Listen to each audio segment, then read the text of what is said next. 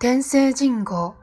11月23日、アリであっても、飛行場に近い公園に寝転び、頭上行く機体のエンジン音を聞き比べる。中学生二人、辛く出口のない日常から飛び立つ日を夢見る。公開中の映画、滑走路に。そんな場面があった。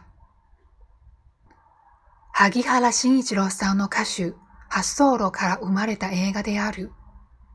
非世紀の友よ、負けるな。僕はただ種類の競りばかりしている。働きにくく、生きづらい社会を独特の感性で切り取り、将来を期待されながら、歌手観光を待たずに、32歳で創生した。くずかごに入れられて石カバンがあれば、すぐにわかりき、僕のものだと。本誌の花壇に初めて登場したのは19歳の時。中学高校で受けたいじめによる心の傷は深く、大学を出た後も不調に悩まされた。非正規雇用を主題に据えた課で、共感を呼ぶ。夜明けとは僕にとっては残酷だ。朝になったら、下ばったから。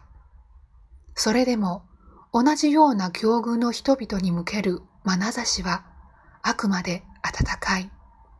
牛丼や頑張っている君がいて、君の頑張り地球以上だ。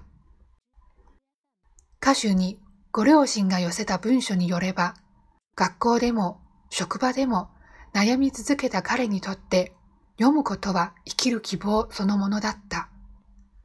抑圧されたままでいるなよ。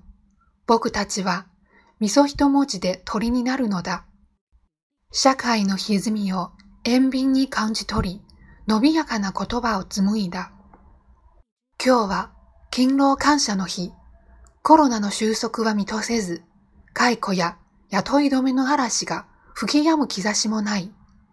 今日という日を懸命に生きてゆくありであっても、僕であっても、残された295週の魂の叫びを胸に刻む。